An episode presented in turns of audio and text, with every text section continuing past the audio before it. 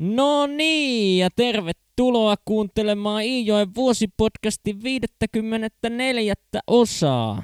Mä oon Atte ja tässä podcastissa mulla olisi tarkoituksena lukea Kalle Päätalon Iijoki-sarja kuluvan vuoden 2024 aikana. Ja tänään olisi tarkoituksena jatkaa tuota Kallen Oulun reissun perkaamista, joten lähdetäänpä saman tien ottamaan selvää, että mitä se Kalle tuolla kaupungilla kohtaa, kun hän sinne yksin lähtee seikkailemaan. Ja nyt kun puku ja kengät on saatu ostetuksi, niin sehän on selvää, että Kallella pyörii tässä vaiheessa enää mielessään vain yksi asia, joka on tietysti tuon maksullisen naisseuralaisen etsiminen – ja kun Kalle on ottanut hieman yksin tuntumaan tuohon kaupunkiin ja sen pohjakarttaan kortteleita ympäriinsä kiertäen, päättää hän aloittaa aloitteiden tekemisen sellaisten naisten suuntaan, joiden hän uskoo tekevän lemmentöitä rahaa vastaan. Ja ystävältään Hiltu Väiniltä Kalle on saanut tuntomerkeiksi tällaisille naisille punatut posket ja kirkkaasti maalatut huulet, joten tällaisia naisia Kalle nyt alkaa sitten Oulun kaduilta bongailemaan. Kallen tekniikka näiden naisten lähestymiseen on kuitenkin vähintäänkin kummallinen, sillä hän vain kävelee kadulla – ja kun hän näkee mielestään sellaisen naisen, johon tuntomerkit saattaisivat täsmätä, alkaa hän kävellä tätä naista päin ohittaakseen naisen mahdollisimman läheltä ja näin ikään kuin päästäkseen juttusille tämän naisen kanssa. Joten siellä se Kalle nyt sitten kävelee Oulun kaduilla ja yrittää lähestulkoon törmäillä naisiin, jotka vain kävelevät hänen ohitsensa ihmetellen. Kunnes sitten viimein Kallen silmiin osuu sen näköinen nainen, joka on hänen mielestään niin sanotusti varma tapaus.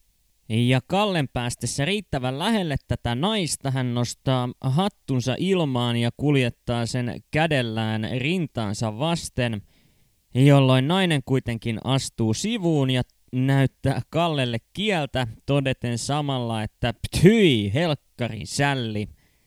Ja jos tämä ei vielä riitä nöyryytykseksi, niin alkavatpa muutkin ohikulkijat siinä ääneen ihmettelemään, että mikä ihmeen hamppari täällä kulkee ja törmäilee naisiin. Joten Kallen ei auta kuin paeta paikalta ja lienee selvää, että tämän jälkeen Kallen halut metsästää itselleen seuraa Oulun kaduilta kuolevat käytännössä täysin. Mutta aikaapa ei ehdi kulua montaakaan hetkeä, kun Kallelle tuntematon mieshenkilö tulee jututtamaan häntä ja ilmoittaa, että nyt olisi korttipeli seuraa saatavilla – sekä myöskin edullista viinaa ja miksipä ei naisseuraakin. Mutta ennen kuin Kalle ehtii reagoida näihin ehdotuksiin yhtään mitenkään, niin tuo mies liukenee paikalta huomatessaan poliisin, joka kävelee kaksikkoa päin. Ja täten Kalle jatkaa matkaansa itsekseen, eikä enää anna ajatustakaan noille naishaaveilleen. Tämän jälkeen Kalle painelee kauppahalliin ostamaan itselleen hieman evästä ja hän löytääkin tuolta hieman leipää sekä puoli kiloa savusilakoita, jotka hän menee nautiskelemaan Oulun kauppahallin edustalla sijaitsevaan rantaa. Ja kun näitä ensimmäisiä kertoja on tullut tässä podcastin aikana nostettua esiin, niin mainittakoon, että nuo silakat, jotka Kalle nyt syö – ovat hänen elämänsä ensimmäiset savusilakat. Ja kun Kalle saa kalat syödyksi, niin hän toteaa, että nyt kyllä rupeaa puskemaan vähän joka reijästä tavaraa pihalle ja puolittaisessa paniikissa hän sitten loppujen lopuksi oman aikansa huussia etsittyään painelee tuonne Illikaisen pirttiin ja siellä vain vaivoin ehtii istunnolle ennen kuin – hätä olisi valahtanut upousien housujen punttiin. Kun luonnon kutsu on saatu hiljennettyä, niin Kalle päättää lähteä saman tien takaisin kaupungille. Ja eipä aikaakaan, kun hän löytää tiensä Biokiistola-nimisen elokuvateatterin ovelle. Ja koska Kalle on Hoikkalan Kallen kanssa tästä Oulureissusta keskustellessaan tuonut ilmi sen, että hänellä olisi paljonkin mielenkiintoa nähdä tällainen elävä kuva, niin ei tulekaan yllätyksenä, kun Kalle päättää painella saman tien teatterin sisälle ja siitä edelleen lippuluukulle kyselemään piljettiä elokuvanäytökseen. Lippuhan Kallelle löytyy, vaikka siinä lipun myyjänä toimiva nuori neiti vähän ihmetteleekin, että kuinka se Kalle nyt näin myöhään lipu vielä haluaa. Ja Kallelle käydään osoittamassa vahtimestarin toimesta istuma paikka tuolta salista, ja kun hän paikalleen pääsee, niin kappas vaan kun tuo elokuvateatterin tuoli aiheuttaa Kallelle hieman hankaluuksia – sillä eihän Kalle tiennyt, että tuo selkänojaa vasten nojaava istuinosa tulisi kääntää ensin alas ennen kuin tuolille istuudutaan. Ja täten Kalle mätkähtääkin persuksilleen sinne elokuvateatterin lattialle ja kovaan ääneen kirotessaan tietysti aiheuttaa hieman hämmennystä muissa katsojissa. Toisella kertaa tämä istumisyritys kuitenkin onnistuu, vaan eipä tuosta elokuvan katselusta tunnu tulevan yhtään mitään, sillä likinäköinen Kalle ei yksinkertaisesti näe kunnolla, mitä valkokankaalla tapahtuu, ja elokuva ylipäätään loppuu vain pienen hetken kulttua siitä, kun Kalle on istumaan asti päässyt. Ja tässä vaiheessa nämä toistuvat nöyryytykset alkavat riittämään Kallelle ja hän päättää lähteä saman tien Illikaisen pirttiin viettämään loppuiltaa ja nukkumaan yön yli. Ja kun Kalle seuraavana aamuna herää, niin hän saa todeta jalkojensa hiertyneen rikki uusien kenkien ansiosta, mutta tästä huolimatta päättää kuitenkin jälleen lähteä kävellen kiertämään kaupunkia – ja sattuukin osumaan Heikin kadulle, jossa hänen tietojensa mukaan myös tuo Kallen tädin asunto sijaitsee. Riitu ei kuitenkaan ollut muistanut tädin tarkkaa osoitetta ja täten Kalle ei loppujen lopuksi onnistu tädin kotia löytämään, joten mukaan pakattu tuliaisjuusto jää toimittamatta – mutta vielä Kallella olisi ostettavaksi maalipensseli, jonka Herkko on häneltä tilannut toimitettavaksi Oulun reissulta Kallioniemeen. Kalle ei kuitenkaan oikein ymmärrä, että kaupungissa on erilaisia kauppoja erilaisille tuotteille. Hän kun on tottunut siihen, että Jokaisesta Taivalkosken putiikista tuntuu saavan vähän kaikenlaista kamaa, mitä nyt milloinkin sattuu tarvitsemaan. Ja täten hän turhaan kiertää kemikaalioissa ja vaatekaupoissa kyselemässä pensseliä, jota ei tietenkään tällaisista kivijalkakaupoista löydy. Ja tässä vaiheessa Kalle toteaa, että hänelle alkaa riittämään ja tänä iltana on aika lähteä takaisin kotia kohti – sillä Oulu ei tosiaankaan tunnu kohteleva häntä erityisen hyvin. Loppujen lopuksi, kun tuon pensselin etsimisestä ei tule yhtään mitään, niin Kalle palaa tuonne pukukauppiaan kojulle, josta hän tuon pukunsa eilen oli ostanut, ja kyselee pukukauppialta, että mistä hän mahtaisi tästä kaupungista löytää pensselin, ja pukuja kauppaava muori ohjaakin Kallen rautakauppaa, joka sijaitsee aivan linja-autoaseman vieressä. Rautakaupastahan toki pensseli löytyy ja kun Kalle saa kuulla kyseisen kapineen maksava vain muutaman markan, kiroaa hän hiljaa mielessään herkkoa ja herkon pihiyttä, sillä pensselin olisi varmasti saanut aivan riittävän halvalla hinnalla myös Taivalkosken putiikeista. Mutta kun pensseli on ostettu, niin Kalle suuntaa postiauton kyydissä takaisin kohti Taivalkoskea ja näin päättyi Kallen Oulun reissu varsin pettyneissä tunnelmissa. Ja kun Kalle viimein keskellä yötä pääsee Hilturantaan asti poljettuaan Taivalkoskelta pyörällä Jokijärvelle, niin hän rupeaa pohtimaan sitä, millä tavoin hän ylittäisi Jokijärven Kallioniemeen päästäkseen. Ja hän toteaakin, että käydäänpäs herättämässä Hiltu Väiniä kysymässä venettä lainaa ja ehkäpä siinä samalla sitten voisi myöskin hieman käydä läpi näitä Oulureissun tapahtumia. Ja Kallea totta kai kauhistuttaa ajatus siitä, että Väini tulee kysymään häneltä näistä naisseikkailuista, mutta siitä huolimatta Kalle painelee lukitsemattomasta ovesta sisälle ja alkaa huhuilemaan Väiniä, joka myöskin näihin Kallen huhuiluihin reagoi heräämällä.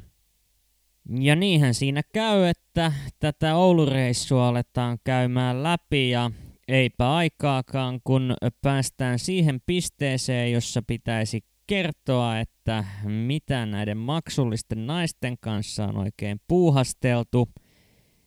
Ja Kalle päättää olla rehellinen ja toteaa, että tältä osin reissu meni kyllä aivan vikasuuntaan, eikä oikein minkäänlaista kontaktia naisiin tullut otettua koko reissun aikana. Ja kun Kalle on saanut kähistyä ulos suustaan tämän lohduttoman tarinansa, pääsee Väini yllättämäänkin Kallen toteamalla, että – nyt kun näin rehellisesti minulle tästä asiasta kerroit, niin joudun myöntämään, että todellisuudessa mitään naisseikkailuja ei hänenkään kohdalleen ollut tuolla Oulussa sattunut, vaan on ainoastaan valehdellut Kallelle elettyään siinä uskossa, että tällainen naisissa käynti ikään kuin kuuluisi asiaan, jos Ouluun asti matkalle lähtee. Ja tämän Väinin paljastuksen ansiosta tunnelma vapautuu ja loppujen lopuksi Kalle palaakin oikein hyvillä mielin takaisin Kallioniemeen, vaikka reissu toki menikin melko pahasti penkin alle –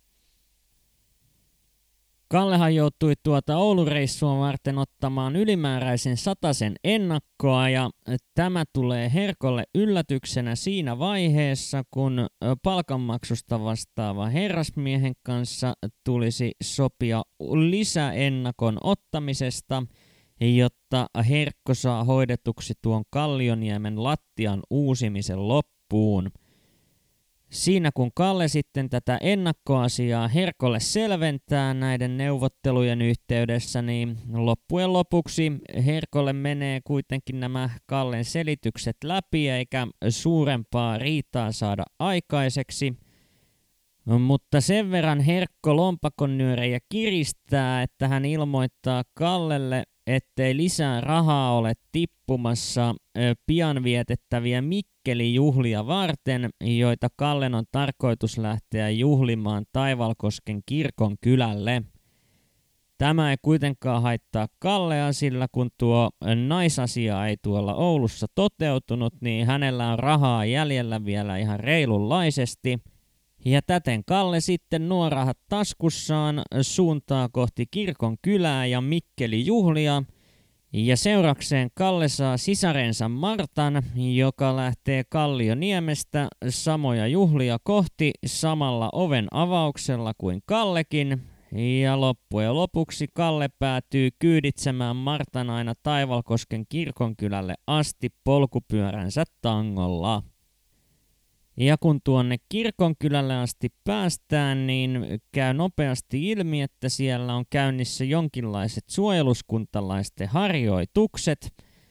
Ja noissa harjoituksissa totta kai on mukana myös Hoikkalan Kalle, ja koska ajatuksena on Kallella se, että hän menee lainaamaan hieman lisää kirjallisuutta ja koska ystävykset pyörittävät yhdessä romaanisarjassa hieman harvemmin esiintyvän Toivo Koskisen kanssa tuollaista pientä kirjakerhoa, niin he sopivat tapaavansa Hoikkalan Kallen suojeluskuntaharjoitusten päättymisen jälkeen Karvosen Pirtillä – ja lähtevänsä yksissä tuumin tuonne lainakirjastoon hakemaan uusia kirjoja vanhojen tilalle.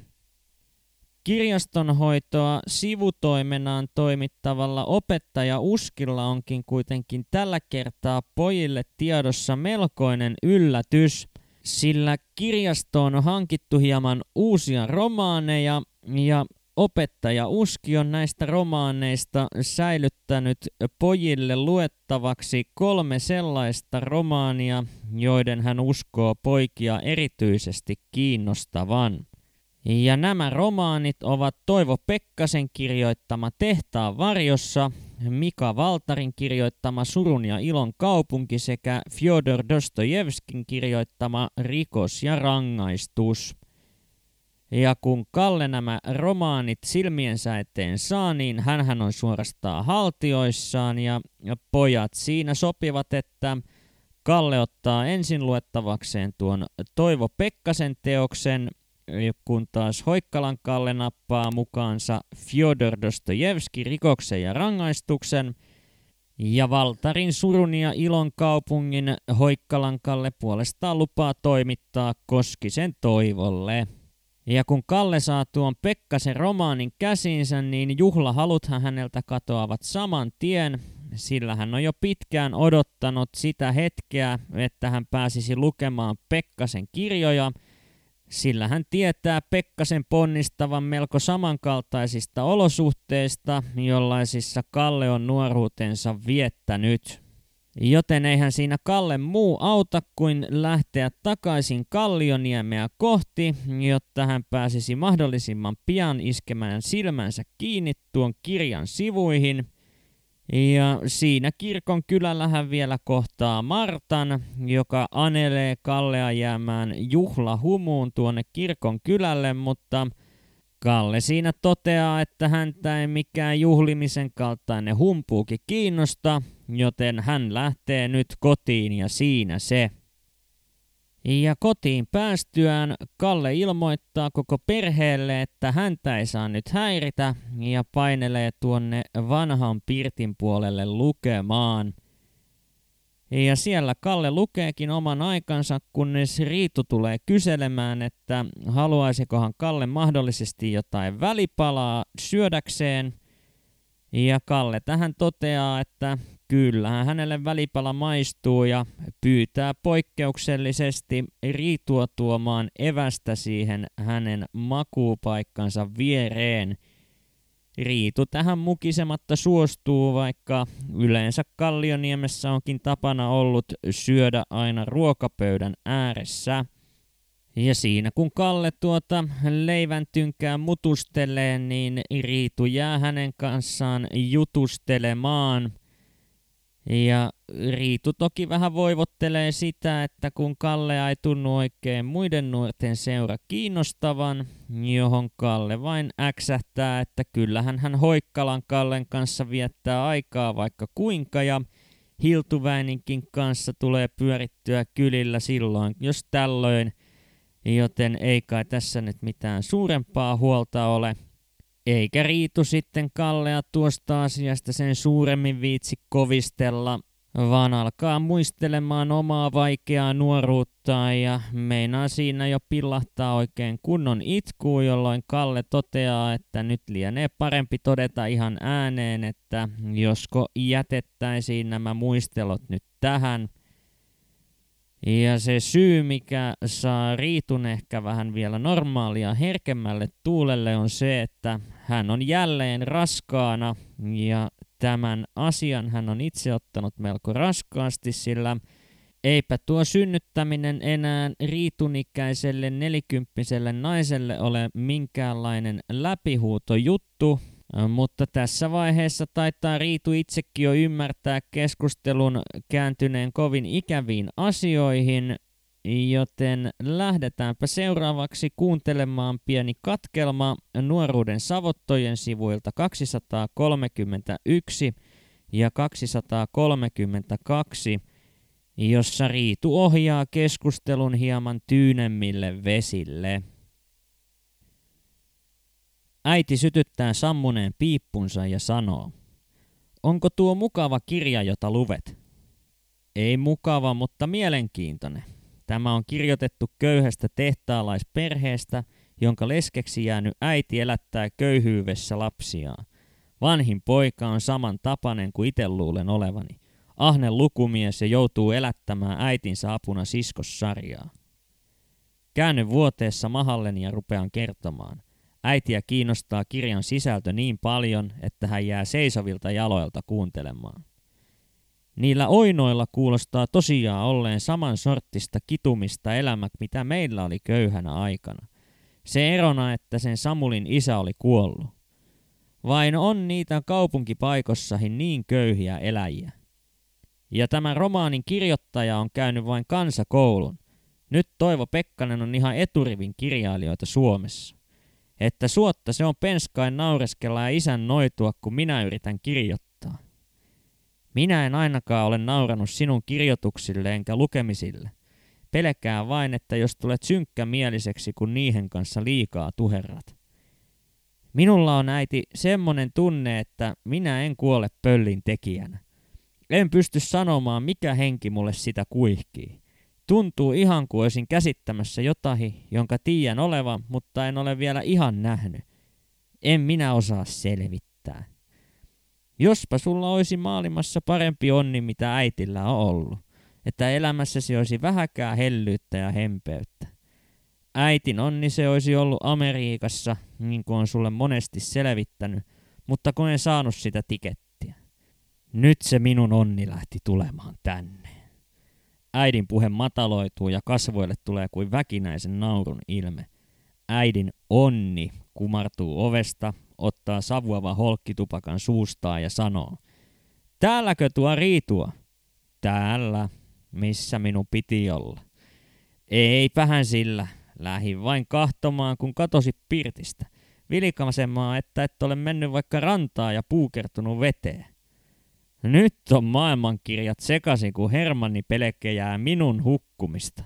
Että oikein hakemaa. En tavallisuudessa pelkää, mutta kun näyt päivällä kakovan oksennusta, että jos on sattunut joku kohtaus. Kohtaus! Tämmöisiä kohtauksia ei oisi, jos olisit malttanut pysyä omassa sängyssäsi. Poikapa on ruvennut ihan lekkoa hommille. Isä sanoo äänellä, josta kuulen, että hän tahtoo vaihtaa puheenaihetta. Syöpi ja makovaa oksassa päällä ja vielä lukkoo. Anna Kalle lukea, äläkä tule sitä ärsyttämään, äiti sanoo. Lähetään pois, niin saapi rauhassa tutkia kirjoja. Ja näin päättyi tämä Kallen ja Riitun välinen ajatusten vaihto ja kyllähän tässä harvinaisen suoraa puhetta Kallen suusta kuultiin ja kerrankin positiivisessa mielessä, kun hän näin avoimesti uskalsi äidilleen kertoa omista haaveistaan. Mutta tähän päättyy tämä tämänpäiväinen jakso, joten kiitos kun jaksoit taas kuunnella tänne asti ja palataan huomenissa asiaan. Moikka!